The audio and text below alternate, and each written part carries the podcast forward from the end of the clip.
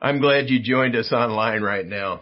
We've been looking at a part of the Christmas story that most people haven't heard of or have forgotten. It takes place about 40 days after the birth of Jesus when Mary and Joseph go to the temple to perform the purification ritual in obedience to God's law. Today, I want to step back and consider what this story says about us. Simeon and Anna would have been faces in the crowd and names only known to a few people. They weren't the only obscure and unknown characters in the Christmas story. Mary and Joseph were also unknown. They're well known now. They're at the center of the, the story. Jesus is really at the center, but they weren't back then. The shepherds would have been forgotten faces in the crowd. They're in nativity scenes now, but they were ordinary blue collar workers back then. God consistently uses ordinary people to do significant things. People like us. Simeon and Anna were insignificant in their day and time. They were merely faces in the crowd. However, both Simeon and Anna made significant statements. Simeon said, Jesus was the consolation of Israel.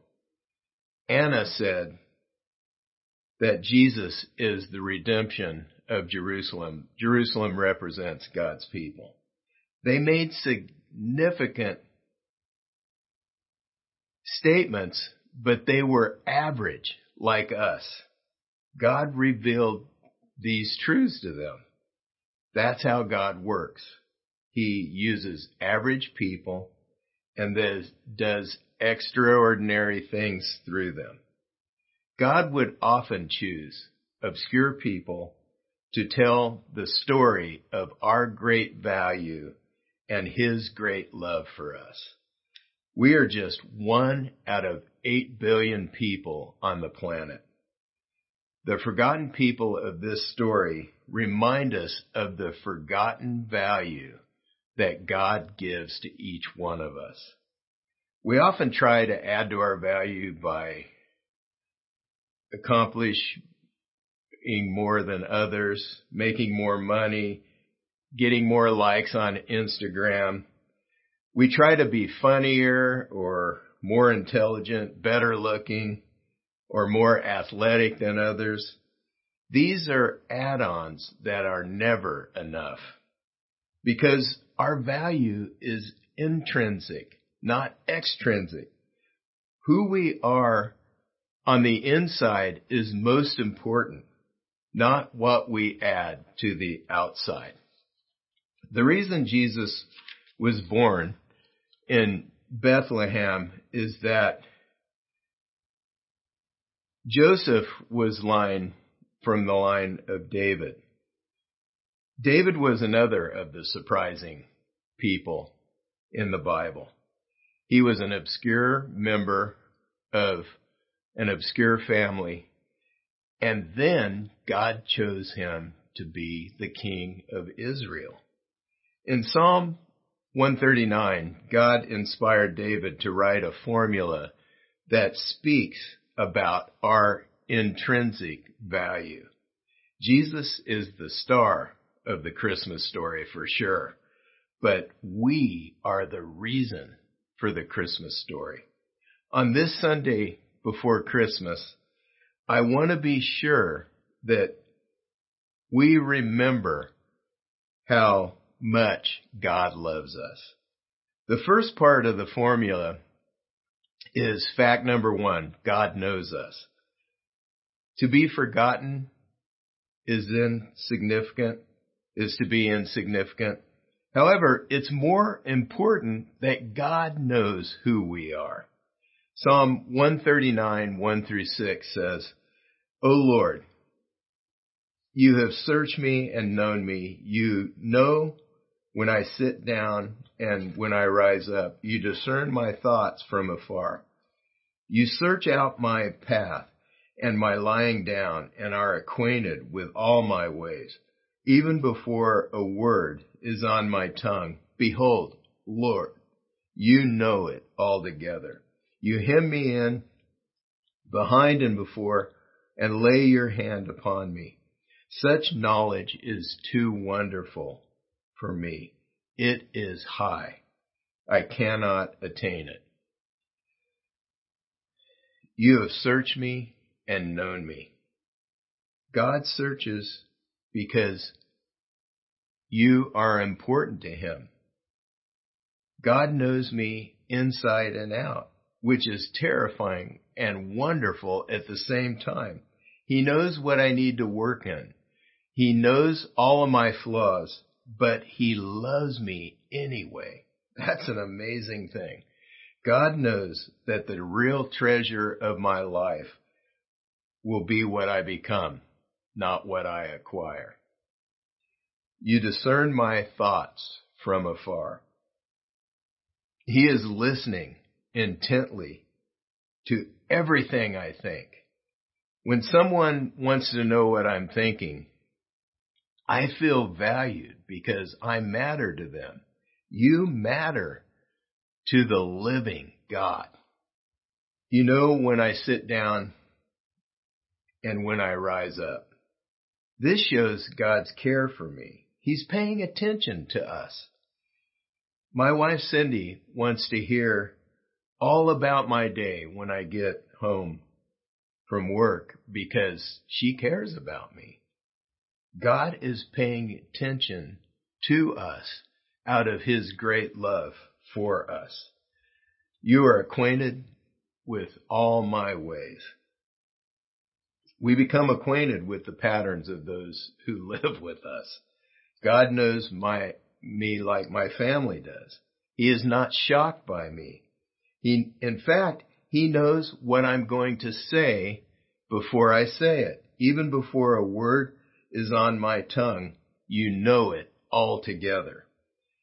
God, I know my family so well that I know what they were will say next. I know some of the time, but God knows all of the time. What does God do with this knowledge of us? You hem me in behind and before. To him is to surround and limit movement. The hem is the edge of a, gar- uh, of a garment. This is a picture of what God does with us. He is at work on the behind and before edges of our lives, guiding us toward some things and away from other things. Nothing will sneak up on God. There are no surprises with God. Every new situation I find myself in has been allowed by God. It's been ordained by God. Or I wouldn't have got, it wouldn't have got through him to me. The future is overwhelming to me and you, but God has gone before us to him us in.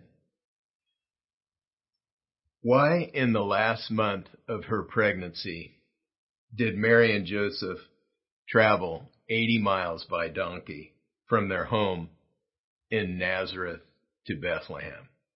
Not because they wanted to, not because they felt it was safe. It's because Caesar ordered a census to be taken in their family's hometown. Joseph was, and Mary both were from David's lineage, and Bethlehem was the city he's from. Caesar didn't know about Mary and Joseph or the Bethlehem prophecy. God did. He hemmed them in behind and before. That's not all. and your hand, and you lay your hand upon me. He doesn't lay his hand upon us to comfort us, but in a holding onto kind of way. It's what we parents do when we're walking with our kids on unstable ground, especially toddlers. We lay our hand on them because we, there's a good chance that they're going to trip and fall. The ground we walk on is unstable. So God lays his hand on us to stabilize our lives. We are constantly looking for a way to stabilize the ground underneath us to create a safer and more stable world. world. But the only true stability comes from God above, not the earth below. Here's the summary. Such knowledge is too wonderful for me. It is high. I cannot attain it. What's so wonderful about all of this knowledge? This level of thought and attention can only mean one thing.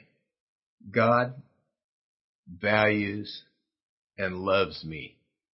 One in eight billion me.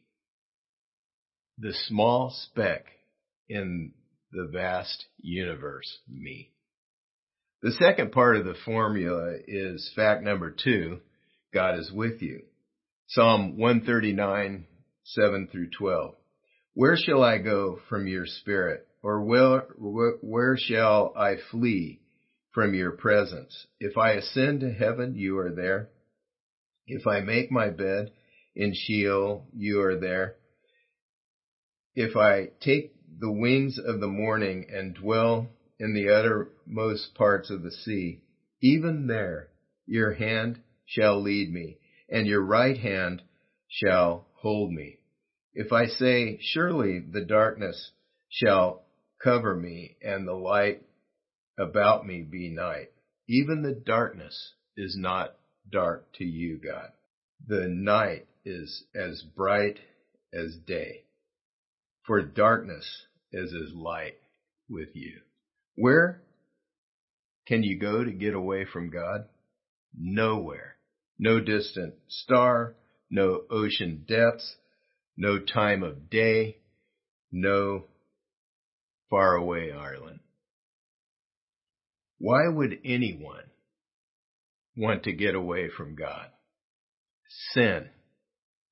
Sin carries the illusion that God is not present. Sin requires you to put God out of your mind because when you sin, you're not thinking about God at all. But God's love for us is not diminished by our sins. Once we turn to Him and ask Him to be our Father, He takes hold of our lives. He never lets go. Even there your hand shall lead me, and your right hand shall hold me. Even where? Even when I'm trying to run away from God. For there for God there is no darkness. Even the darkness is not dark to you. The night is as bright as day. For darkness is as light to you. For God there is no night or day, hidden and unhidden. Your right hand shall hold me. Nothing will loosen his grip on us. It's the grip we use on our kids when they're young. Kids don't know the dangers that are out there. So we grip their hands tightly, like walking through a park, parking lot with a toddler. The third part of the formula is fact number three, God created you. Psalm 139:13. For you formed my inward parts. You knitted me together in my mother's womb. There are two parts to each one of us, an inside part and an outside part, soul and body. The message translation trans, says it like this. You shape me first inside, then out. Why the inside first? That's the core of who we are. Before we had a body, God saw us. The deep and eternal us. Our eyes can only see the visible person, and we make too much of that. But God sees who we really are on the inside, and this is the first and primary us, the most important part of us. This means that the center of our value is based on, not based on how we look or what we do, but who we are on the inside. The inside part of us is special and unique. We are one in eight billion unique people. We are quirky, but God loves us anyway. We are never diminished by what is taken from us or approved by what is added to us. That's the inside part of us. The outside part is amazing as well. Psalm 139:14 I praise you for I am fearfully and wonderfully made. Fearfully means to be awe-inspiring, something you bow down and worship to. And people often do. They worship their bodies. Wonderful means to be extraordinary and unique. We share common traits, but each of us is a one of a kind, hand woven by God. Wonderful are your works, O, o, o Lord. My soul knows very well. Psalm 139:15 My frame was not hidden from you when I was being made in secret, intricately woven in the depths of the earth. When we were born, it was like emerging from the depths of the earth to be seen for the very first time. God had been weaving us together with exact provision precision in the womb. No part of us is an oversight. I praise God and not me. You created me. He, God created us and it would be ridiculous for me to take a bow. Psalm 139, 16 through 18. Your eyes saw my unformed substance. In your book were written, every one of them, the days that were formed for me, when as yet there was none of them. How precious to me are your thoughts, O God. How vast is the sum of them. There is no denying how precious we are to God. If I would count them, they are more than the sand. I awake and I am still with, with you. We often stop thinking about God, but he never stops thinking about us. His thoughts about us are 24 7. We go to sleep and dream, but when we wake, God is still thinking about us. Now that we have seen how important we are to God. He alone is the reason we are so valuable. Close your eyes, if you will, and listen to the scripture we just read. Psalm 139, 1 through 6. O Lord, you have searched me and known me. You know when I sit down and when I rise up. You discern my thoughts from afar. You search out my path and my lying down and are acquainted with all my ways. You, even before a word is on my tongue, behold, you know it altogether. You hem me in behind and before. and lay your hand upon me. Such knowledge is too wonderful for me. It is high. I cannot attain it. Psalm 139, 7 through 12. Where shall I go from your spirit? Or where shall I flee from your presence? If I ascend to heaven, you are there. If I make my bed in Sheol, you are there. If I take the wings of the morning and dwell in the uttermost parts of the sea, even there your hand shall lead me, your right hand shall hold me. If I say, surely the darkness shall cover me and the light about me be night. Even the darkness is not dark to you. The night is bright as day, for darkness is as light to you. Psalm 139, 13 through 18. For you formed my inward parts. You knitted me together in my mother's womb. I praise you, for I am fearfully and wonderfully made. Wonderful are your works.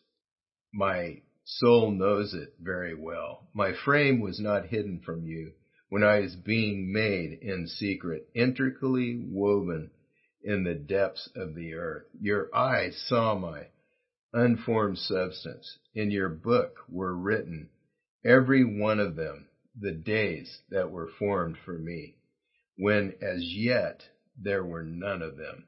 How precious to me are your thoughts, O God. How vast is the sum of them. If I would count them, they are more than the sand. I awake and I am still with you. Most people don't understand how important we are to the living God. They're lost in the vast ocean of humanity and feel insignificant, trying to prove they're standing by adding something to their life on the outside. The celebrities of the world show that more is never enough. They have it all in the world's eyes and end up empty. Only God adds value to our lives.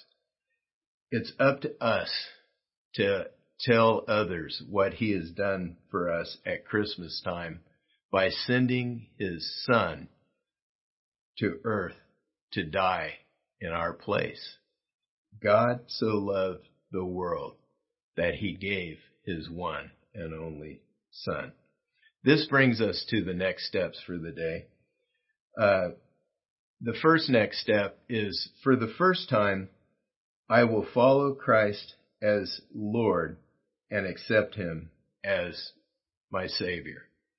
The next step is read through Psalm 139 on your own to be reminded of your value to God. You are incredibly valuable to the living God. And I want you to know that today. Would you pray with me? Father, we thank you so much for your kindness and grace. And thank you so much for how precious we all are to you. You've given dignity to every one of us on the face of the earth. You made us in your image, and that makes us have dignity being made in your image. And I thank you for doing that, making us in your image. And I pray that every one of us who is listening right now would know how valuable we are to you. I pray this in the name of the Lord Jesus Christ. Amen.